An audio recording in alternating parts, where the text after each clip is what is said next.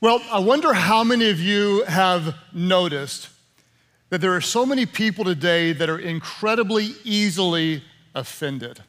Who would say you've noticed? People are really easily offended.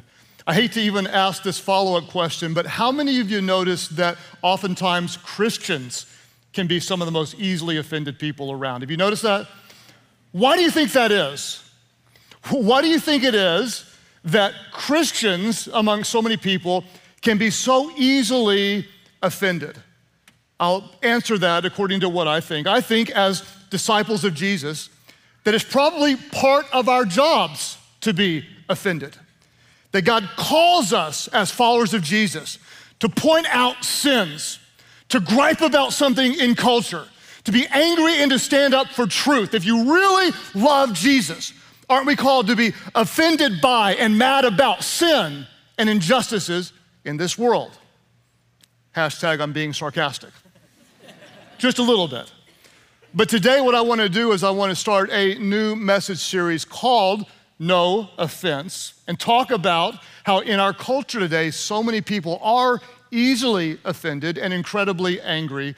And what is our response as disciples of Jesus to all the division and all the hatred and all the anger in this world. And I want to give credit to an author and highlight the book um, called Unoffendable by Brant Hansen. Uh, Unoffendable was a book that I read this summer that was written several years ago, but in many ways speaks prophetically into the tension that we have in our culture today. And I'll be borrowing on some of his ideas and want to give him credit for his work. And if you want to read more about what it means to be unoffendable, if that's even possible, you can read his book, uh, which did get on my nerves at times, I must say, in a rather good way. In fact, at the beginning of his book, the author actually says, he has the audacity to say, that you can be unoffendable. You can be unoffendable.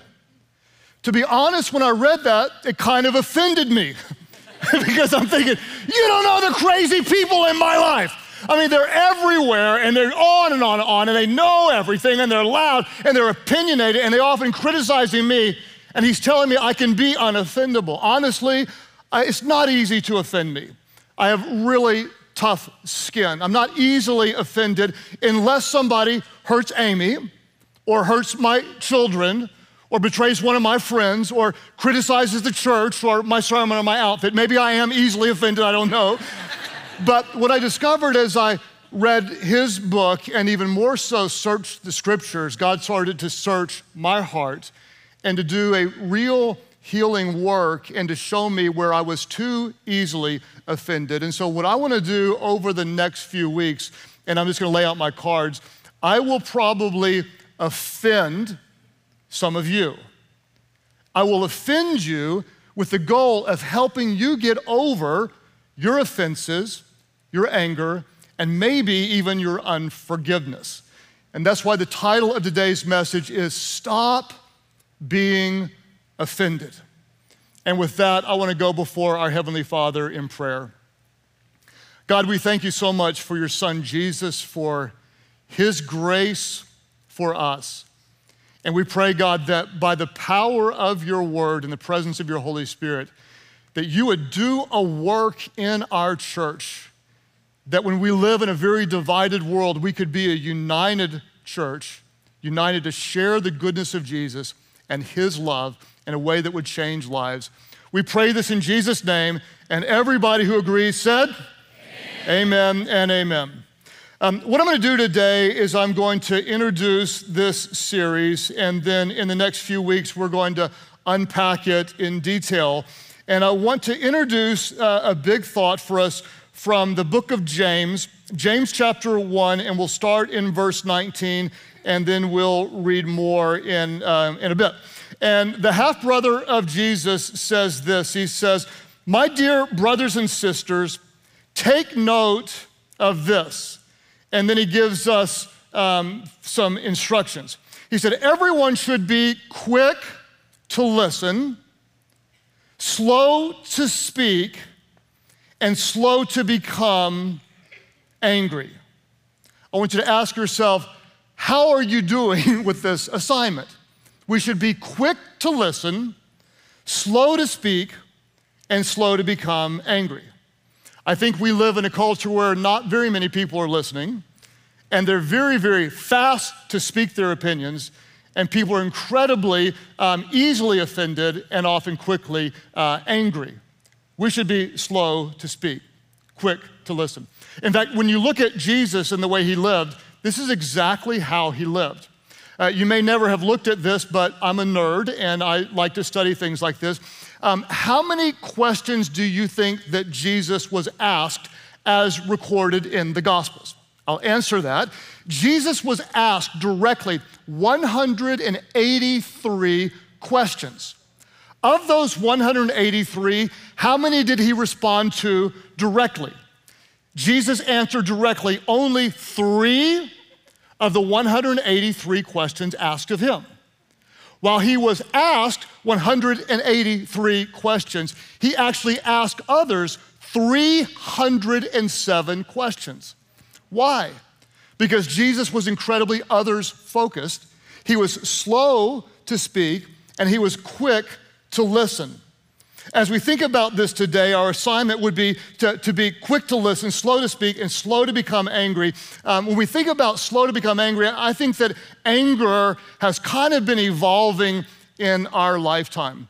For example, um, if you go back a few years, the things that used to annoy me and offend me and make me angry regularly was kind of the, the smaller stuff, like someone would cut me off in traffic you know, and I want to, you know, pray hemorrhoids and blessings in the name of Jesus for them or whatever. Uh, you know, or they would, um, they, someone would not respond quickly to my text, and that would make me angry.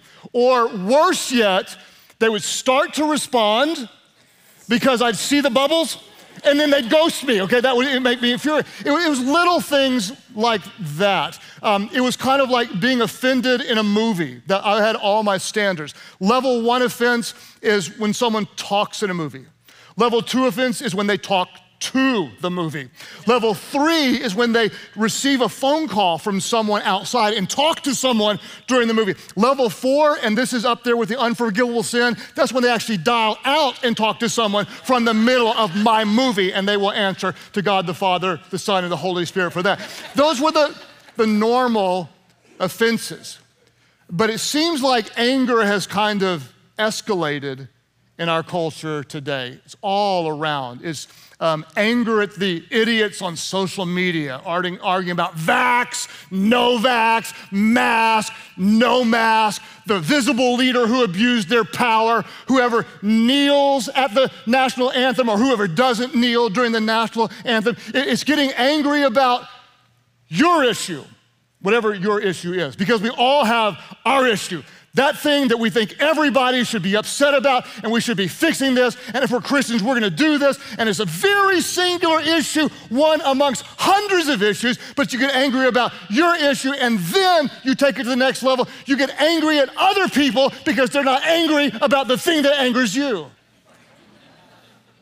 Is that too real? it's, it's, it's that anger is kind of evolving.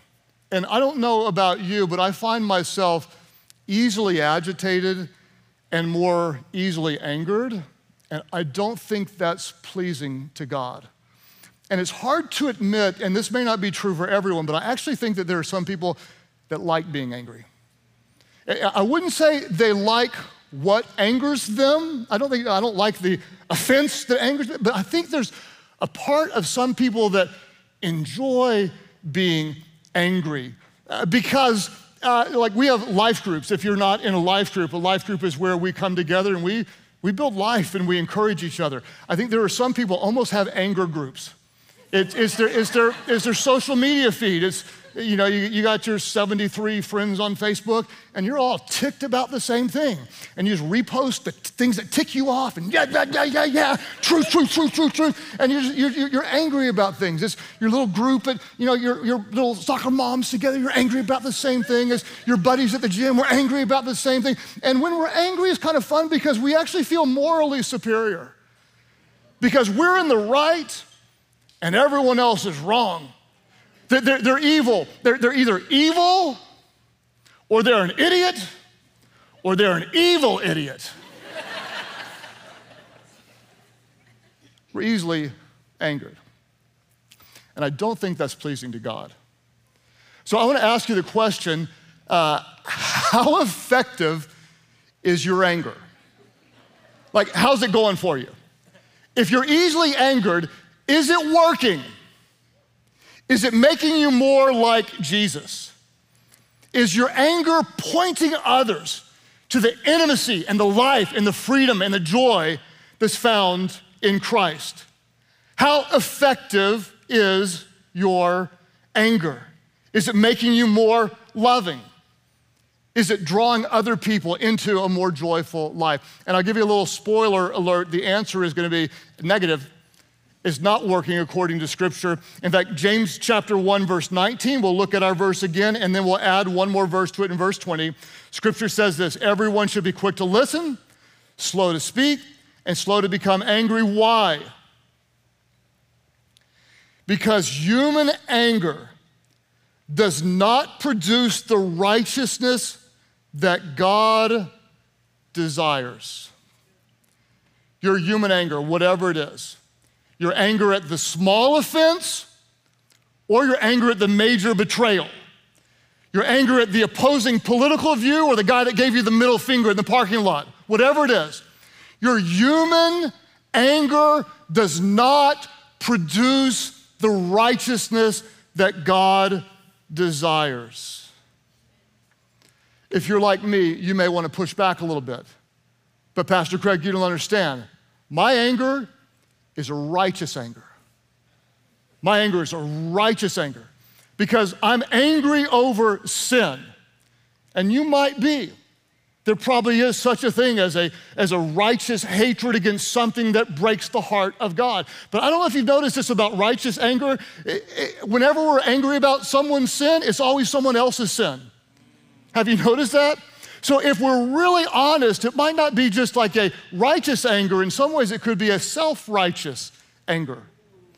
Because as Christians, it's real easy to criticize their foul language, but ignore our own spiritual pride. It's easy to judge their sexual sin and ignore our gluttony. Have I offended you yet? Because I'm coming for everybody. That's my goal. I'm coming for you. We, we tend to think that our anger is justified. Why? Because it's our anger. Because it's our anger. How effective is your anger? Are you drawing people to the grace and the goodness and the love of Jesus because of your anger? Is your anger bringing you more joy? Is it blessing and enhancing your marriage? Is it giving your children a life that they want to emulate? One that's blessing others or always criticizing others? What we have to do eventually is this as followers of Jesus, we need to make a decision. And we need to decide when we get angry do you want to make a point or do you want to make a difference? Because too many people simply want to make a point. And if we want to make a difference, I would submit to you we need a different attitude and a different philosophy with dealing with the wrongs of this world. And rather than letting our flesh and our feelings and our emotion direct our action, we need to let the Spirit of God direct our action. So we're not just making a point, but we're making a difference. We're not just trying to win an argument, we're trying to win people to the grace and the goodness of Jesus. And there is a very, very big difference. And so there was this really, really smart guy. He was an expert in the law, and he was asking Jesus a question. And this is a question that Jesus answered. He said, So tell me, what's the most important thing? What's the most important thing? What's the most important thing? And Jesus, who had listened to this guy and knew the stature of his heart, responded with this answer. You want to tell say what's most important? He said in Matthew 22, verse 37, Jesus replied, Here's what it is the most important thing is to love the Lord your God with all of your heart, with all of your soul, and with all of your mind. This is the first and greatest commandment. And you know what? You want to know what the second one is? The second one is just like it. The second one is love your neighbor as yourself. You, you want to know what's important? Is to love God with everything in you, with every bit of fiber in your body, to worship Him, to live for Him, to glorify Him, to love Him in all that you do. And the way that you love Him is by loving His people and showing them grace and having some empathy and some compassion and showing His goodness and love for other people. And when I was thinking about it, I realized you don't have to be angry to do that. You don't have to be ticked to be loving. In fact, I have to ask myself can I be angry and show consistent love and grace to people? When you think about it, Jesus never, ever, ever told us you have to be right. But what he did do is say, I want you to be loving. Do you want to make a point or do you want to make a difference? Now, there's a part of me, and again, I told you that God's been doing a work in me because there's a part of me that doesn't like preaching this way. There's a part of me that wants to say, you got to get righteously angry. I mean, to make a difference in this world, you gotta, you gotta be angry to fight against the injustices in the world. And that, that feels good to me until I started doing jujitsu and some uh, MMA uh, fighting, which I am now good enough to get beat up by most people, just so you'll know. and so, what I've learned um, in about a year's worth of training is that the best fighters are never the angry fighters. They're ne- you want to see somebody get beat, you just watch them lose, they're cool. The same is true um, if there's an effective police officer. The police officer is not angry, it's in their anger that they're often ineffective. The best soldiers aren't angry in battle, it's they're doing what they've been trained to do. So, as disciples of Jesus, how do we do battle against the forces of darkness? The way we do battle is we lead with love we don't lead with anger. We're not just trying to make a point. This is how we do it. You're doing it wrong. No, we want to make a difference. And hearts are rarely changed by anger and accusations and judgment as much as they are changed by empathy and compassion and discussion and love. We want to lead with love and not with anger. So, if you find yourself a little bit like me.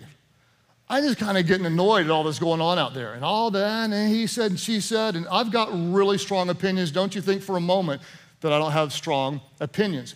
But I don't want my opinions to overrule my calling to share the love of Jesus and get sidetracked by little things that are not nearly as important as sharing the gospel of Jesus. So, how do we learn to let go of that anger that we might be carrying.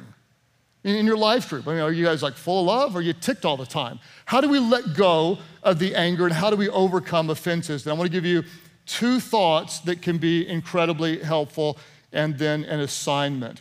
Um, how do we learn to let go of anger? The first thing I want to encourage you to do is to lower your expectation of others. Just lower your expectations of what you expect from people. What'll happen a lot of times is someone's gonna lie to you, or they're gonna let you down, or they're gonna betray you, or they're not gonna show up, or they're not gonna say thank you for that thing you did, or they're not gonna call you back, or they're not gonna be there for you, they're gonna forget your birthday, or they're not gonna be there for your shower, and you're there for their shower, and they're not gonna come to your thing, and you're gonna be incredibly disappointed. And I'm gonna say to you, like, what, what, do, you, what do you expect? Have you never let somebody down?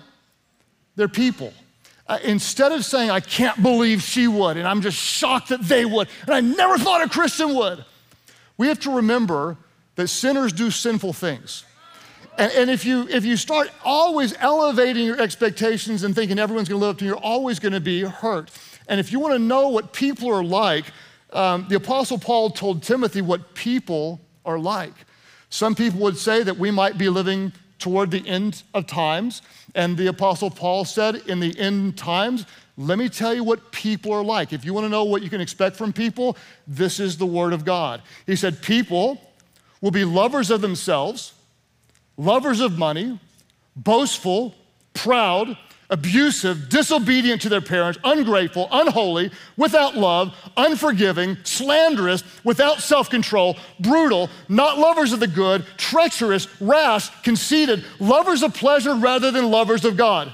And you're shocked when they don't call you back. Sinful people do sinful things. If you're not Jesus, you're not perfect. People will let you down. I hate to tell you, but I'll let you down. Meaning, eventually, if you follow me around and listen to everything I, I'm gonna do something to let you down because I'm not perfect. And when I do let you down, promise me this. Promise me you won't say God's not real, and promise me you won't say the church betrayed you because the church didn't betray you and God is still real. What happened is a sinful person wasn't perfect, just like you're not perfect. Lower your expectations of people. When you think about Jesus, he was never ever shocked by self centeredness. Oh, I can't believe they're being sinful. He knew they were. He was never scandalized by immoral behavior.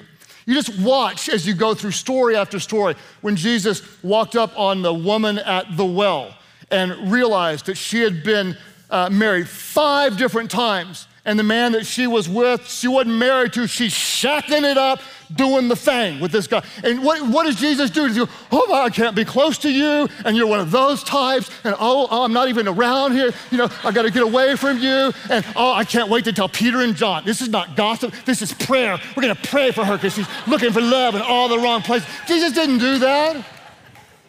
He didn't judge her, he wasn't shocked. He offered her living water, the thing that would satisfy. It would help meet the need that she was looking for. He wasn't shocked by scandalous behavior. Whenever the disciples were like posturing themselves, like, who's Jesus' favorite? And who gets to sit by his side? Who, who, who's to be the top ranking disciple? Uh, who, who's to be the RHM and the KOG? the right hand man in the kingdom of God? Who's to be that guy? You know, I'm thinking at some point, Jesus is just to lose it on these idiots. Like, I had enough. You kidding me? You freaking kidding me? Do you remember who you were? You're nothing but a tax collector, and I'm the Savior. I'm the Son of God. I'm righteous. I'm sinless. You're sinful. I'm sick of your attitude. Get out of my face. He didn't do that. He just kept on loving them. Think about Peter. I mean, we're talking inner circle Peter. And Peter is like bragging, I'm your guy. You, me, that we're all these other loser guys, hey, they may not show up for you. They don't got your back. I got your back. I'm on your team. I'm always with you. You need anything, I'll never deny you. I'll always be there. If everyone else lets you down, you know I love you the most, and I'll never disappoint you. And then what did Peter do? Well, he, he obviously lied. He betrayed Jesus. He denied him. He stabbed him in the back, and he abandoned Jesus. And what did Jesus not do? Jesus didn't quit his life group. He didn't go on a Facebook rant, all people suck. Right? He didn't do that, right? He just forgave Peter, kept on loving Peter, gave Peter a new assignment to go out and take care of the sheep. How do you get over being so easily offended? Lower your expectation. We're all sinners. We all mess up. People are going to let you down. Don't be shocked by it. Pastor Craig, how do you deal with all the criticism? I just kind of know that's what people are going to do. I don't, I don't expect anything different. Lower your expectations. The second thing I would encourage you to do is raise your gratitude for God's grace. Lower your expectations of other people but raise your gratitude for God's grace. Uh, I would love to see a show of hands um, at all of our campuses of all of you who have never, ever, ever sinned. You've never done anything wrong. You've never, uh, you know, you, you, de- you deserve God's love. You've never lied. You've never cheated. You've never looked lustfully. You've never envied. You've never gossiped about a friend. You've never farted in the elevator or whatever. I don't know. Like, someone like, that's not a sin. Like, if you've been in an elevator, I'd say it's a sin. Whatever. You know, I, you've never done anything wrong. How is it? How is it that we're made right with God? Paul tells us in Ephesians chapter 2, the verse that brought me to faith in Christ, when Paul said this For it is by grace, it's by, gra- it's by the grace of God that you've been saved through faith. And this is not from yourselves. In other words, it's not because you were good, not because you were holy, not because you had it all together, not because you did everything right at church and never did anything wrong. It's not because of you. It is the gift of God, not by works, so that no one can boast. It's by grace. It's by grace. It's by grace. It's by the grace of God. It's by the goodness of God. It's by the mercy of God. It's because of what Jesus did on the cross for us. It's because of His perfection. It's because of His righteousness. It's all His goodness. It's His grace that makes us right with God. It's not our goodness. It's not our works. It's all by His grace. But you may say, but they lied about me. I've lied too but he's so arrogant. I can be arrogant too. Well, they stole from me. Well, I've stolen too. And I'm going to quit listing all my sins before you leave the church, but you know what I'm talking about, right? I need the grace of God. I need the grace of God. Joy, where's Joy? Can I have my stone? Thank you, my baby. That's my daughter, JoJo. Um, makes me feel comfortable to have my stone. And um, I don't want to minimize whatever hurt some of you might be enduring right now. Because I know we've talked about politics and we've talked about friends being rude, but I know a lot of you are facing some really deep and significant pain. Maybe someone abused one of your children, or maybe a spouse you trusted for years um, was living a double life. You might be facing a horrible, horrible um, betrayal right now. Um, no matter what I'd say is a level of offense, whenever we've been hurt, whenever we're angry, there tends to be a thought that I'm right and they're wrong. I'm right, they're wrong. And I'm justified in my anger. And if you're not careful, your anger then will justify your right to hold the stone. It's not that you're going to throw it, but you just like to hold it just in case you ever need to throw it. Right? You hurt my child, and I may hurt you. You let me down, I like to hold my stone. And then before long, it's like you're spreading false information or you voted for the wrong candidate, or that's what you believe about masks, or that's what you believe about vaccine. But I hold my stone because I'm right and you're wrong. And my anger gives me the right to hold the stone. And in John chapter 8, there was a woman that was caught in a sinful act. She and another guy were caught in the act of adultery. And there was an anger group of men gathered around holding their stones, saying, She deserves death. She sinned. Let's stone her for her sin. And Jesus wasn't shocked, and he wasn't angry, and he wasn't offended but instead, he knelt down and started scribbling something in the sand. And we don't know from the Gospels exactly what he said in the sand, but tradition tells us that perhaps he was scribbling the sins of the men who wanted to stone her because scripture says one by one, from the oldest to the youngest, they all started walking away. And Jesus looked on and said, essentially, You angry? You want to do something to right the wrongs? Then whoever of you has never ever sinned, you can throw the first stone.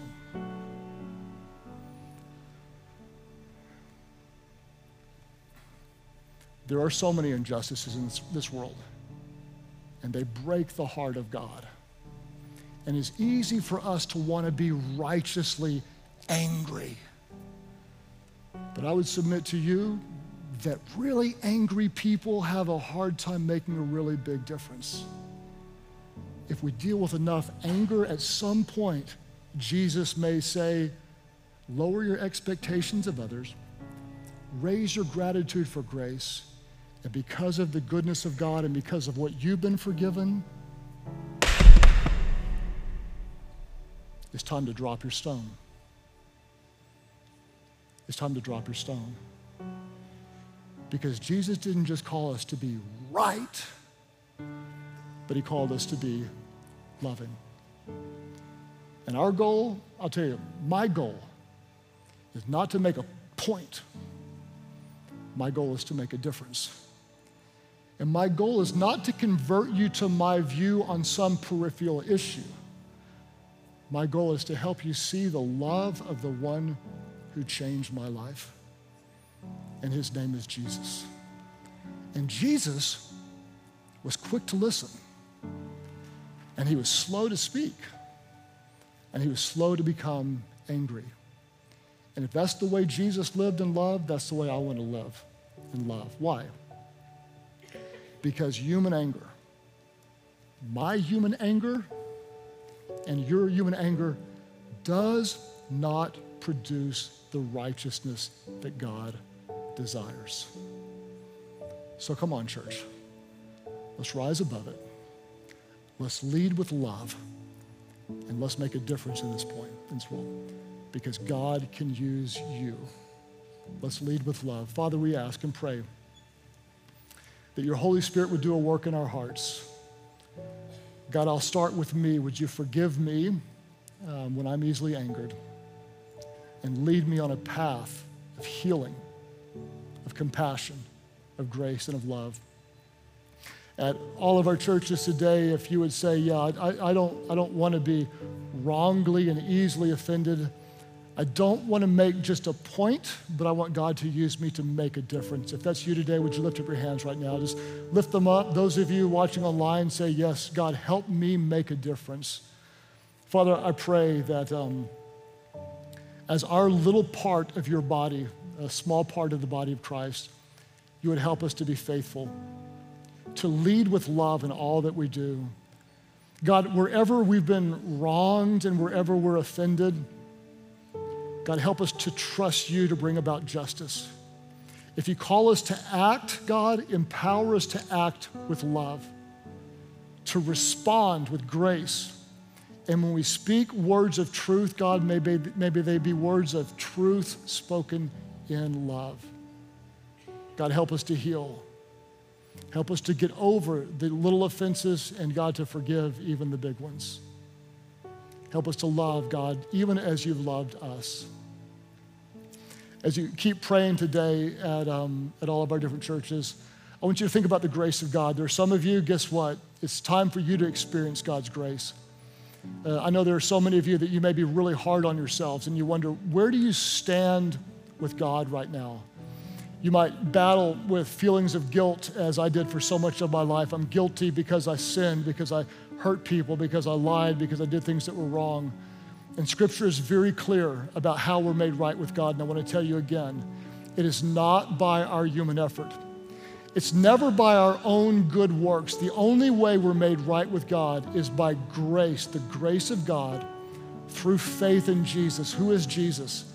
He's the perfect Son of God who loved those who were breaking the heart of God, sinning against God. He loved them exactly where they were. And Jesus died in our place, the righteous one for the unrighteous. He died and God raised him from the dead. So, anybody, and this includes you, it doesn't matter what you've done, it doesn't matter how dark your life is, anyone who calls on the name of Jesus, the name that is above every name, God will hear your prayers and He'll forgive your sins and He'll make you brand new. In fact, there are those of you, you're in a church building or you're watching today because this is your moment. God is reaching out to you. He's loving you. Those who say, Yes, I need His forgiveness. I need His grace. Today I'm stepping away from my sin and I'm giving my life to Jesus. When you call on Him, He hears your prayer, He forgives your sins. Those who say, Yes, today by faith, I give my life to Jesus. That's your prayer. Lift your hands high now, all over the place. Say, Yes, lift them high. We've got hands going up here and over here as well, hands all over the place. Church online or just type in the chat, I'm giving my life to Jesus. Just type that in the chat. And as we have people all over the world, would you pray with those around you? Nobody prays alone. Just pray, Heavenly Father, forgive my sins. Jesus, save me. Make me brand new. Fill me with your spirit so I could follow you. My life is not my own. I give it to you. Thank you for new life. Now you have mine. In Jesus' name I pray. Could somebody celebrate big? Welcome those born into God's family.